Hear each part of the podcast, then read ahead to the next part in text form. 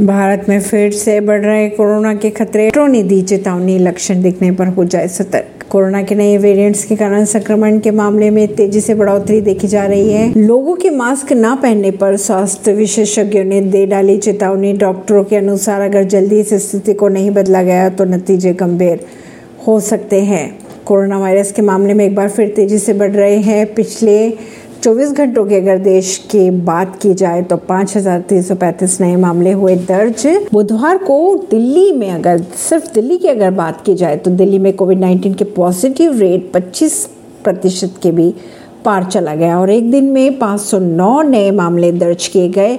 दिल्ली में कोविड 19 की positivity rate की अगर बात करें तो छब्बीस दशमलव चौपन प्रतिशत हो चुकी है, जो करीब पंद्रह महीनों में सबसे उच्चतम स्तर पर है। कोरोना के बढ़ते खतरों के बीच लोग मास्क पहनने को लेकर बेहद लापरवाही बरत रहे हैं, जिससे लेकर स्वास्थ्य विशेषज्ञों ने चेतावनी दी है।